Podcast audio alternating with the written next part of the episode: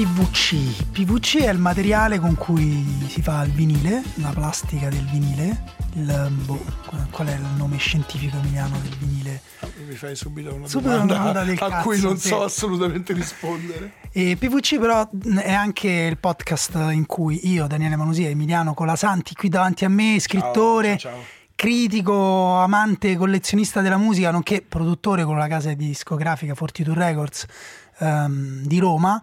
Eh, parliamo fondamentalmente dei dischi che eh, abbiamo sentito di più quel mese, il che cioè, l'ho detto in questo modo perché non è la novità, Sì, non è tipo il disco del mese come il più bel disco uscito nel mese di gennaio o di febbraio del 2023 o di marzo, ma è il disco con cui noi siamo stati in fissa in questo mese, che poi ognuno va in fissa per i dischi in un momento specifico e senza una ragione vera, no? C'è- non è detto che uno quel mese lì debba scoprire proprio una cosa uscita eh, quel gio- quel- quello stesso- in quello stesso periodo. Può succedere come può succedere il contrario, perché comunque alla fine i dischi, la cosa bella de- de- della musica è che ti si attaccano alla vita in un modo inaspettato, quindi può succedere che una cosa arrivi e condizioni i tuoi ascolti di quel periodo e magari è di 20, 30, 40, 50 anni fa. Chi, Sì, chi sì, altre volte è effettivamente la, la novità del mese che non so, non so te, ma io tendo a consumare, tipo quando mi piace un disco lo sento tipo 20 volte nello stesso giorno. Quando avevo i CD e li, li sentivo in motorino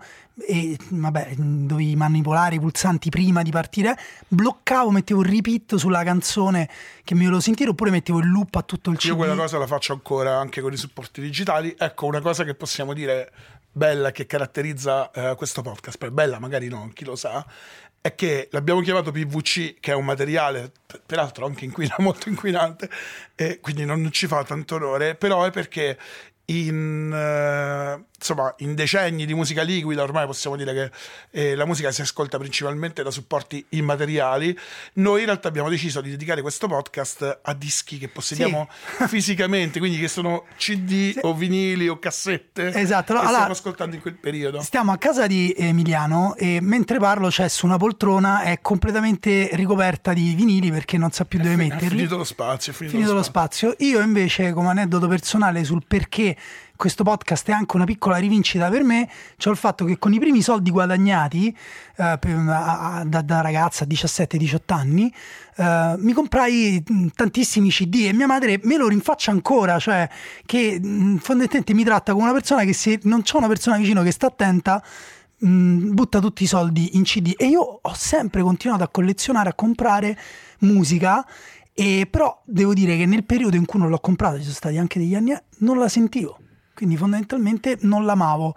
Perché mh, belli- belle le, applicazioni di musica in streaming, però possedere la cosa è... Boh, io l'ascolto di più se lo possiedo. Siamo forse perché siamo di generazione, cioè della stessa generazione di fatto.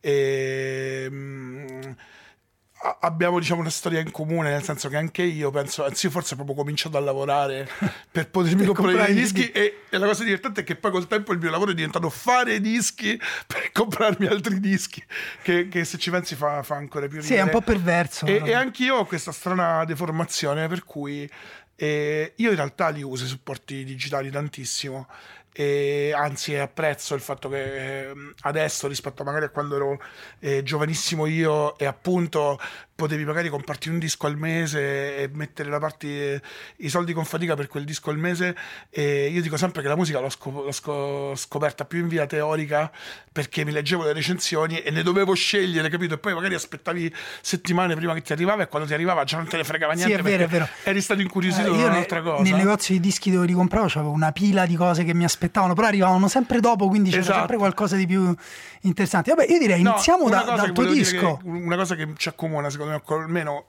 è una.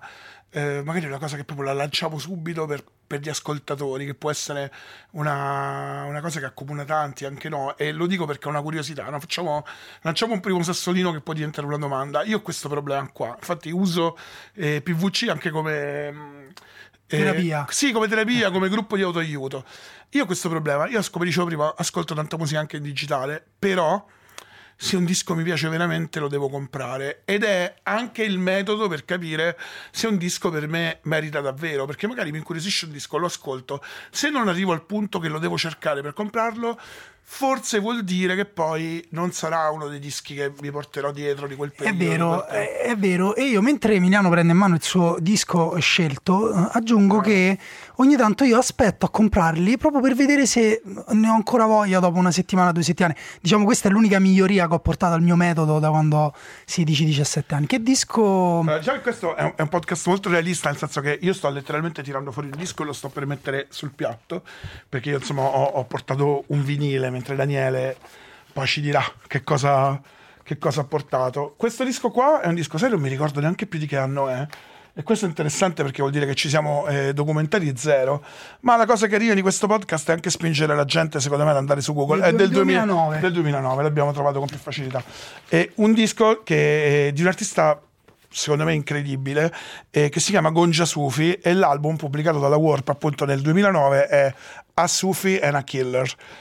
Lo metto. Gonja Sufi. Sì, Gonja Sufi. Gonja con la G? Sì, con la G. Gonja Sufi, come ehm, potete capire da, dalla mia domanda su come si scrive, io non so chi sia, però anche questo secondo me è una delle ragioni per cui eh, abbiamo fatto questo podcast, è che in realtà è bello pure che una persona faccia scoprire all'altro una musica, non so se voi lo fate con i vostri colleghi o con i vostri amici, però diciamo eh, è anche un piccolo monumento a questa cosa che effettivamente forse è più generazionale nostra perché um, appunto era più raro sentire musica che, um, che potevi, cioè condividere musica era più raro, ecco quello sì, condividere musica era un po' più speciale, quindi se tu riuscivi, io per esempio avevo il mini disc e registravo la musica dalla radio, quando sentivo Anch'io, la canzone. Io con le cassette, oppure si faceva quello che stiamo facendo noi, cioè che si, ci si andava a casa di un amico, si invitavi la gente, mettevi il disco. Adesso sentiamo proprio il rumore della puntina, quella roba super eh, romantica. Ecco fatto. Mettevi un disco, lo mettevi sul piatto e stavi lì, facevi le tue cose, chiacchieravi mentre la, la musica andava e lo, e lo ascoltavi, lo ascoltavi così. E All... chi è con Gongia Sufi? Allora, Gongia Sufi, questa è una storia strana, tra l'altro ha a che fare con, effettivamente non ci avevo pensato, il 2009 è stato il primo anno in cui ho cominciato a scrivere per, per Rolling Stone e mm, mi mandano ad intervistare questo, questo artista, questo Gongia Sufi, eh, che veniva a suonare eh, a Roma a Dissonanze, festival di musica elettronica eh, incredibile che c'è stato per più di dieci anni e che ha veramente segnato e attraversato un'epoca della capitale. Questo disco di Gongia Sufi è particolarissimo perché, vabbè, intanto parliamo del tizio, cioè lui si chiama Sumac, se non mi ricordo male, e è questo fricchettone totale che vive nel... Um, con cinque figli, roba del genere, che vive nel deserto, diciamo, intorno a San Diego e ha confezionato, cioè grazie all'aiuto di The Gas Lamp Killer, che è un produttore eh, scuola, si può dire così, molto vicino a Fly Lotus, quindi campioni, eh, presi poi da dischi principalmente di psichedelia e tutto quanto. Questo qui è sto tizio che pare vivesse da solo a San Diego con i suoi mille figli e facesse, passasse il tempo registrando dei CDR di musica prodotta da lui. Che cos'è un CDR? CD? Quei CD che puoi riscrivere, su cui puoi registrare sopra altra musica. Era una roba proprio che non esistono ormai più. Non esistono, diciamo, è una cosa rimasta confinata nel passato. E questi CDR giravano eh, in passaparola tra le varie persone, finendo appunto per arrivare a questo Gaslamp Killer, il, il produttore, e, e, poi la Warp che ha pubblicato quest'album. Beh, la Warp, diciamo per chi non conoscesse, è quell'etichetta del, dell'IDM, Intelligence Dance Music degli anni. No, Quando è che è nata sì, tutta questa roba? La Warp è un'etichetta nata alla fine degli anni 80, se non sbaglio. Vabbè, è diventata famosissima con Afex Twin. Sì, diciamo. Afex Twin, Boards of Canada, Otecre, diciamo sono quelli i nomi, eh, la, la Sacred ma non è un'etichetta specializzata solo su quel suono, un'etichetta che fa cose anche molto varie, molto diverse tra di loro, e tra cui questo matto qua che letteralmente su campioni presi dalla musica psichedelica eh, racconta le sue storie con questo cantato super scazzato, eh, molto, molto avvolgente, però è una sorta di crooner alla, al THC, ecco, eh, crooner al THC, secondo me molto molto affascinante. La storia divertente che ho poi con questo tizio che e appunto io dovevo fare questa intervista e mi invitarono a questo concerto speciale al Chiostro del Bramante di Gil Scott Heron il giorno prima dell'esibizione di Gil Scott Heron a Dissonanza Arrivo lì e mi dicono guarda che c'è già Gongia Sufi, quello che tu intervisti nei prossimi giorni, se lo vuoi conoscere. E mi portano da questo tipo che era venuto a Roma con il suo producer, appunto, The Gaslamp Killer, e con un tizio che girava con una, sai, la busta della spesa e scalzo, canotta, che era il suo maestro di yoga, il suo guru, che lo accompagnava dappertutto. E mi Quindi chiesero... lui si era fatto pagare tipo il Sì, viaggio, per oppure tre, pagato lui. tre. quindi c'era lui, il produttore che gli faceva la DJ mentre lui, mentre, mentre lui cantava, e questo tizio che era il guru, eh, che era un personaggio incredibile. E come prima cosa mi ha chiesto se volevo fumare con loro e mi ha offerto di fumare dalla mela, che era una cosa per me rimasta proprio, cioè non, non l'avevo mai provata, però era una di quelle cose che dici solo nei film italiani sugli anni 70 la gente fuma dalla mela, invece loro pieno chiostro del bramante, eh, seduti per terra mentre chi scottano suonava fumavano dalla mela. E, e- e com'era fumare dalla mela? Io non l'ho mai fatto. Saporito, mi viene da dire. Sapeva di mela. Sì, sapeva di mela, no, divertente. L'altra cosa è che poi nei giorni seguenti lui, vabbè, si esibì al festival, ma divenne una specie di personaggio perché regalò le magliette con la sua faccia, la sua barba, eh, c'è già questa figura. eh, Sì, c'è una specie di, di icona. Sì, una specie di icona col suo, cioè un po' billadiano, se possiamo tornare a qualche anno prima del, du- del 2009. E le, le magliette erano di vari colori, solo con, questa, con la sua faccia, col barbone, e tutti indossavano sta maglia perché la regalava a tutti. Quindi Merch probabilmente ha guadagnato pochissimo, però il brand ha girato. Mi ricordo che una delle ultime sere di dissonanza andammo insieme alla Rapacis, dove appunto dovevo fargli questa intervista, e chiacchierammo con lui seduto, letteralmente sulla Rapacis. E a un certo punto mi disse tipo, man, I have to do some shit. E io pensavo, devo fare qualcosa. No, forse doveva andare al andando bagno. bagno. Ah, proprio stava- letteralmente andando in bagno. L'altra cosa divertente è che mi disse: Ah, ti posso lasciare il mio numero così ci sentiamo nei prossimi giorni. E il suo numero in realtà mi disse: Ah, ti do il mio numero, 25. Come 25?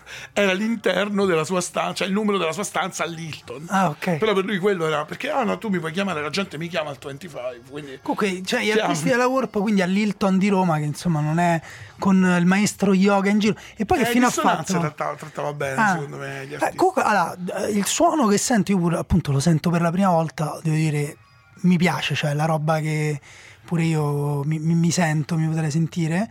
E molto... può anche alzare, aspetta, De- devo dire- alzare e abbassare in tempo reale. Vai, vediamo come viene. Si sente, secondo me si sente che è un suono warp. Cioè, nel senso, per quanto originale è, cioè si sente un po' la mano eh, di, di quella musica elettronica di quegli anni là. Sì, anche se poi è molto diverso da quello che è ti- il tipico suono warp, anche se anche Fly Lotus per dire Eh, eh, sì. eh, esce per warp con i suoi dischi, però secondo me somiglia più alle cose che Fly Lotus pubblica con la sua etichetta, la Brain Feeder. Ehm, si può dire di sì, anche se poi la cosa interessante vera di questo disco è proprio il fatto che eh, i campioni su cui è costruito tutto sono presi da soundtrack o dischi di eh, rock psichedelico della West Coast degli anni 60 e 70 quindi c'è un elemento molto organico molto anche lo fai perché Eh, sì. super lo fai. E mm, non freddo ecco magari se uno pensa alla warp pensa a quel suono lì inglese. No, però no, quello non- no, no, io pensavo più la warp, ehm, cioè anche di, di altra roba. Dio, come si chiamano quelli che c'è stato l'anniversario poco tempo fa?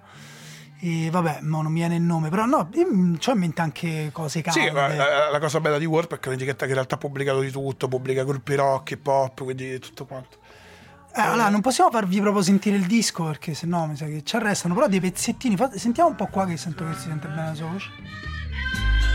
I wish I were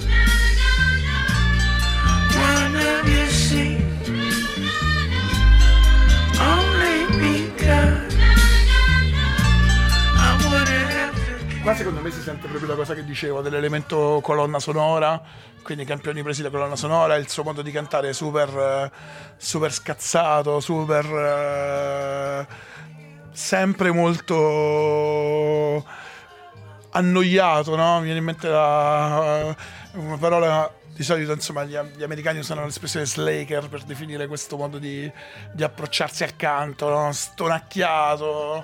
Eh, è, è letteralmente un disco molto cannabinoide, come ho detto prima. Cioè, forse Salvini non lo apprezzerebbe. Ecco. Vabbè, no, mi sa che Salvini sto podcast è meglio se non lo sente proprio, diciamo, in generale non lo stiamo facendo tanto per lui. No, però è, mo- è molto eh, bello, cioè proprio come, come suono, molto caldo e, me lo sentirei, sono curioso di sapere che dice, ma anche sono curioso però di sapere che fine ha fatto. Allora, lui ha continuato a fare dischi eh, per, per parecchio tempo. Tra l'altro, ha collaborato anche eh, con una band italiana, Camon Tigre. Ha prestato la voce in un paio di canzoni Ah, sì, di Camon sì. Tigre. Li- E... li- li- ma sono di, di Roma? No, sono di Reggio No, Emilia. Reggio Emilia. Sì. E- Allora, allora non mi piacciono più, no, non è vero. Credo Reggio Emilia, comunque Emilia Romagna. Comunque Emilia Romagna. E, mm, sì, forse stanno più a Bologna. Questa adesso dovremmo aver fatto una gaffa. Comunque Emilia Romagna. E sì, loro, lui ha collaborato sicuramente al loro primo disco, c'era una, proprio il loro primo singolo era cantato da lui. Ha fatto altri album anche con Warp, c'è un, suo, c'è un disco di remix di suoi brani eh, che è molto figo, con anche remixer eh, super importanti. Poi si è un po' perso per strada, vedo che ogni tanto escono delle cose, eh, però non so per dire cosa sta facendo adesso. Eh, secondo me è di- da una parte una super meteora, dall'altra, dall'altra un culto totale. Io sono impazzito per questo disco e l'ho ripreso ultimamente perché e l'ho ripreso quando abbiamo fatto la nostra festa 42 l'ultimo uomo al Monk perché dovevamo fare DJ set di vinili io e te. E l'hai portato. e l'avevo portato cioè l'avevo selezionato per quella, per quella serata lì. E mi- da lì siccome l'avevo tirato fuori e non lo riascoltavo da tanto ho cominciato a riascoltarlo perché proprio il disco da sera è super super sviaggione, anche super diverso. Cioè, la cosa interessante è che le, le tracce poi vanno. Cioè, c'è la sua voce che fa da minimo comune denominatore, ma diverse, e la musica proprio viaggia. Poi, essendo l'altra cosa stranissima di sto disco, secondo me, è che ti sembra un disco suonato perché c'è dentro roba presa da dischi super suonati ma sono solo campioni no? e anche questo è mega affascinante Sì, sì, molto bella, beh, ehm, appunto la questione dei campioni, della musica campionata, delle- degli diritti, della- è proprio centrale nella nostra epoca, anche proprio a livello concettuale, però appunto è un, è un disco che suona incredibilmente caldo per essere un super disco caldo di, super caldo di campioni. E posso fare una cosa di metterci l'altro pezzo e girare lato? Vai. Perché il bello di ascoltare il video è che a un certo punto possiamo girare il lato, possiamo fare questa cosa. Vai, vai, allora intanto Emiliano si alza e gira lato e, ehm, e niente, io come... Si sente che è tutto live, che ho stoppato malissimo, però mi piace così. Sentiamo i rumori della, st- della- della puntina. No, non, mai- non mi alzo, no, non lo sentiamo il rumore di questa puntina. Ah, questo. Questo è per farti capire che c'è avuto anche roba molto Questo è dentro. il singolo. Questo è arrivato primo, no? In Sì, classifica. sì, questo ha venduto tipo non so quante copie, penso 26. No, in realtà sto disco secondo me ha è venduto fighissimo, è abbastanza. super funky. Infatti stavo dicendo questo, che ci sono dentro delle cose super sviaggioni, anche delle cose molto funky. Anche perché il tipo, a quanto pare, a quanto si dice, giro veniva dall'hip hop. Eh, vabbè, sì, se campionava, dai, hop. campionava. No, ma è il produttore che campiona, però anche lui, poi non si è... Cioè, anche proprio lui, Sumac con Giasufi, pare avesse in realtà il suo passato era proprio da MC rap. Eh no, questo è proprio. questo è notevole. E va bene, a me mi hai conquistato con questa traccia già Emiliano, penso che me lo sentirò. Ovviamente, cioè, questo podcast c'ha- senso se poi voi ci dite un minimo pure se vi sono piaciute. Beh, magari eh, ci segnalate anche voi i vostri dischi, dischi del mese, magari scopriamo delle cose che poi diventano Esatto, i nostri i dischi nostri del dischi mese. del mese. Oppure questo podcast ha anche un senso se noi vi mandiamo in un negozio di dischi a cercare i dischi E non li trovate. e non li trovate e poi andate su Spotify o se li trovate invitiamo negozi di dischi a sponsorizzarci e darci una fetta. dei miliardi. Dubito perché eh, li frequento pure dei negozi Eh, di sì, pure dischi. io, pure io. Eh, va bene, allora non so come fare questa transizione adesso invece con il disco che ho portato io, che è. ehm, come dire, eh, ho fatto una scelta di cuore perché dico che faccio? Faccio, provo a, a sedurre Emiliano, provo a competere con la sua stermia. No, tanto che cazzo. Ma tanto nessuno, cioè, tra l'altro, ecco, diciamo che una cosa di questo podcast è che non lo facciamo, diciamo, per guardarci l'ombelico, dire ah quanti dischi fichi sentiamo. Cioè, oggi, mentre anzi, nei giorni precedenti, quando più o meno decidevamo cosa mettere e lo abbiamo cambiato varie volte, è proprio perché in realtà siamo influenzati dalle cose che ci stiamo ascoltando. E quindi se cioè, ti capita quella settimana in cui stai in fissa con un disco punk rock. Sì, sì, infatti, Cioè, no, ma infatti è io ho pensato così. molto alla cosa che mi hai detto te e, e ho voluto essere il più onesto possibile. Ho scelto un disco che ho sentito tanto, prima su Spotify ovviamente, e poi a un certo punto ho detto vabbè basta, lo compro.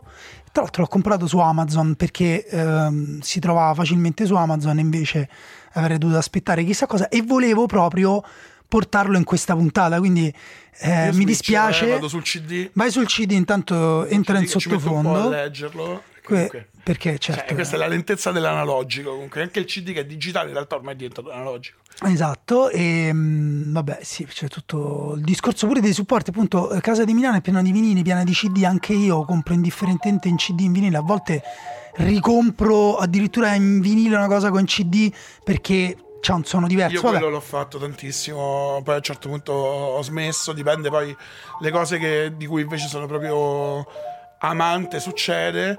Io avevo smesso di comprare i CD, ho ricominciato molto moderatamente, devo dire, eh, sui CD cerco di trattenermi, però ci sono delle cose che sono più belle in CD. Per esempio questo disco che hai scelto tu, di cui io non so niente, ho subito però notato una cosa mentre lo mettevo. Che dura 74 minuti e 74 un vinile non ci li puoi mettere. No, vabbè, devi fare quanti? Quattro vinili. Eh sì, mentre, mentre sì, tre forse.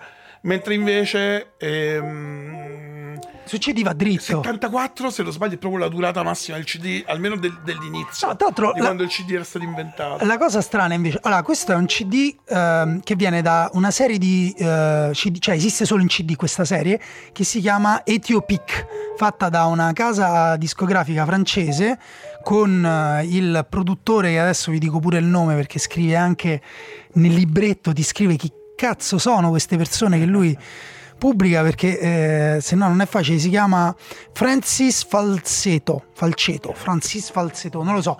E, eh, e questo è il volume numero 21 di questa serie Ethiopic che è, eh, come il nome lo dice, dedicata alla musica etiope, cioè ad autori etiopi. Ehm, soprattutto anni 60-70, credo non solo anni 60-70, Ok. E ehm, generi molto diversi. Quindi non è solo confinato all'ambito del jazz etiope. che- No, no, no, tra l'altro in questo caso ehm, è mh, proprio una cosa particolare perché è un tipo di musica che non esiste nella tradizione etiope perché è il volume numero 21 che è di eh, Tsege Mariam Gebreu che è una suora. Un- Cioè, questo è incredibile.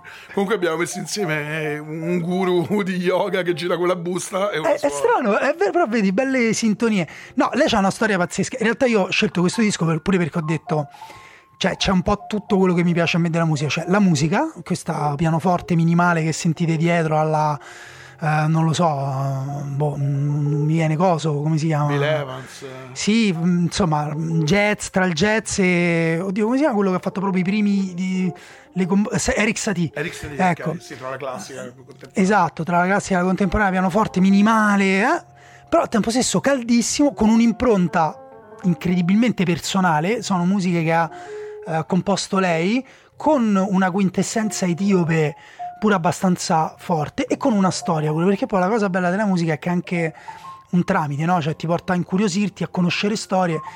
E mm, questa c'è una storia un po' particolare, non so se mm, vuoi la, rac- te la Ah, racconto sì, dai. velocemente. Certo. Allora, è nata negli anni 20, anzitutto, in Etiopia. Era figlia di un, un, uomo importante, un, diploma- un diplomatico etiope, un uomo di lettere che aveva studiato, anche se lui era nato da una famiglia molto povera e poi era stato, come dire, eh, portato a studiare in Svizzera da un volontario, insomma, da un benevolo, non so come si chiamano queste persone, che si chiama il Kentiba Gebro, il padre. Però al tempo stesso in, in- in Etiopia non c'era la passione per la musica, cioè pare che eh, proprio mm, i musicisti siano considerati ancora come i menestrelli di un tempo, sia un po' degradante nelle società, eh, nel- nelle famiglie nobili. E lei impara a suonare perché anche lei a sei anni va da sola con la sorella di tipo di 5, in, o forse 5 lei, 6 la sorella, non lo so, vanno da sole dall'Etiopia alla Svizzera per studiare anche loro in questo ehm, College, vicino Basilea se non sbaglio. Non sono andate a piedi, vero? No, però sono andate quasi perché sono andate con la barca, Ok. cioè hanno fatto tutto il giro dal canale di Eh, certo, Suez. per forza, infatti. ha fatto un giro incredibile, è stata in Svizzera quei dieci anni e poi è tornata in Etiopia, ha continuato a studiare musica, è diventata madre, è tornata eh, credo quando aveva tipo 21 anni, una cosa del genere comunque. Ah no, scusa, no, scusa, perché in mezzo c'è la guerra. Lei torna in Etiopia, poi l'Italia invade eh, l'Etiopia e lei ehm, deve andare a vivere eh, all'isola della Sinara Ok. con la famiglia e quindi vive lì, poi torna in Etiopia. Il figlio, mh, o non lo so, fratello, non lo so, un parente decide tipo di pagarla per continuare a studiare musica.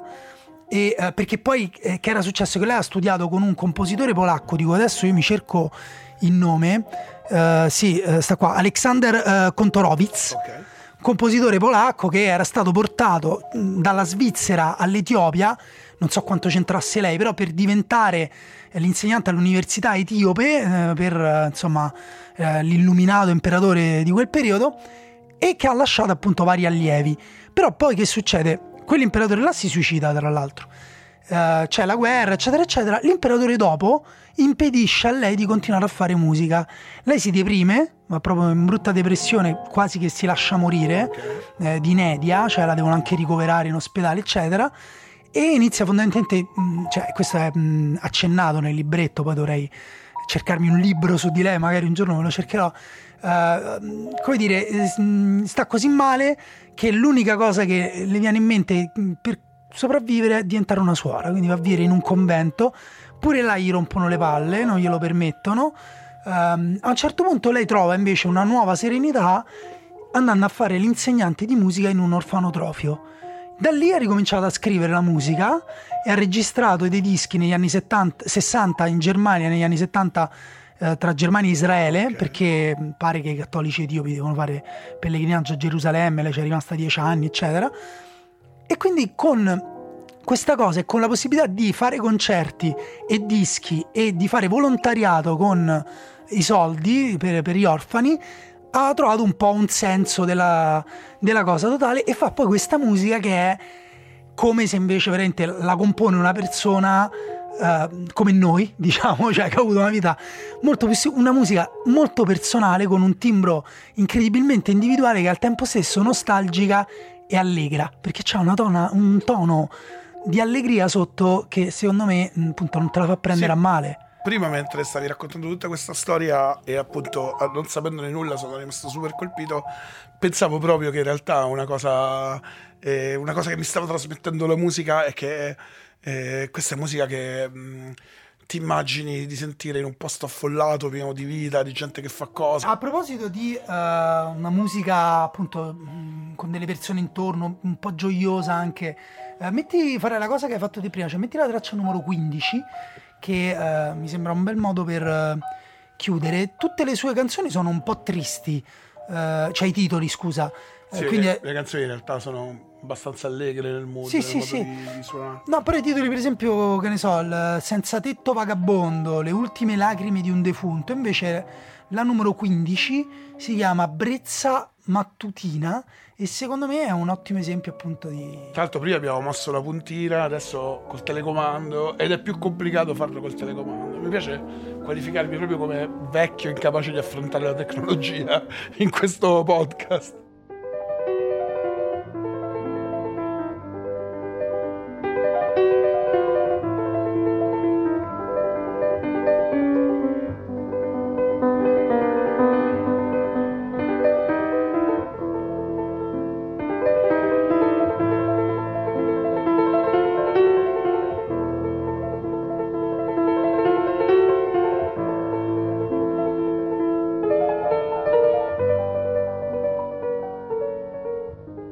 Capisco quello che dicevi prima comunque di, di, di Satie. Ehm, E mi sento anche un po' scemo per averti detto jazz, perché in realtà non è puramente jazz. No, però vabbè, cambia pure da, appunto, da traccia a traccia, però sì, è proprio cioè, una persona che ha condensato tutta la sua conoscenza musicale, però anche con lo scopo di comunicarla, non voglio dire a dei bambini, però a, delle persone che non per forza hanno avuto la sua formazione Beh, musicale. d'altronde se lo scopo più o meno per cui sono nate queste canzoni era quello, cioè è musica nata come una funzione, no? C'è, c'è una cosa interessante secondo me della musica che c'è...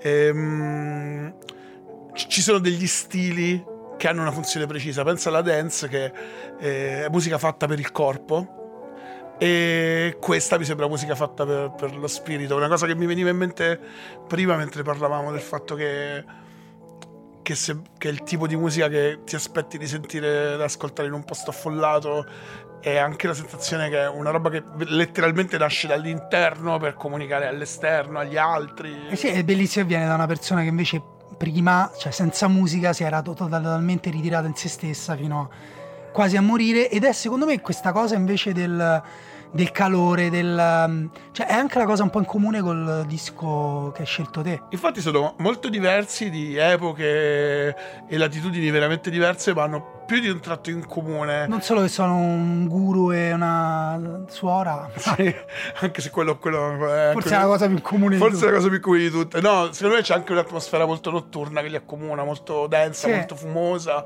E, e- ed entrambi i dischi, eh, è ovvio, il disco di Gongia Sufi più strutturato, cioè un eh, produttore di mezzo, ci sono dei campioni. E, e, mh, qui invece c'è proprio una registrazione di una persona che suona il pianoforte e quindi anche no, l'opposto da una parte però al tempo stesso si sente secondo me la stessa esigenza eh, di, di comunicare un'interiorità particolare mettiamola, mettiamola così Sono molto d'accordo. Emiliano, com'è andata questa prima? Ti sei divertito? Proviamo a rifarla, ammesso che ai nostri ascoltatori piaccia. Eh, ve- ve- vediamo infatti ce lo, devono, ce lo devono far sapere io mi sono molto divertito è stato molto, molto carino eh, chissà se continuiamo questa è la puntata pilota quindi no? Cioè, ce lo devono dire loro anche se temo mi piace minacciare l'ascoltatore come così non si libereranno tanto facilmente di noi Bene, bene. PVC, chissà se PVC tornerà a infestare i vostri boh, mattine, pomeriggi, Poi se ci quando pensi è va. una cosa veramente stupida da dire che basta che premono stop come faremo noi O non premono adesso. proprio play, proprio la prossima volta. Se Sì, non vi è esatto. piaciuto, non premete play e avete risolto. Mandate una lettera di sdegno. Esatto, a fenomeno. Grazie mille Emiliano Grazie e ciao a tutti. Alla prossima.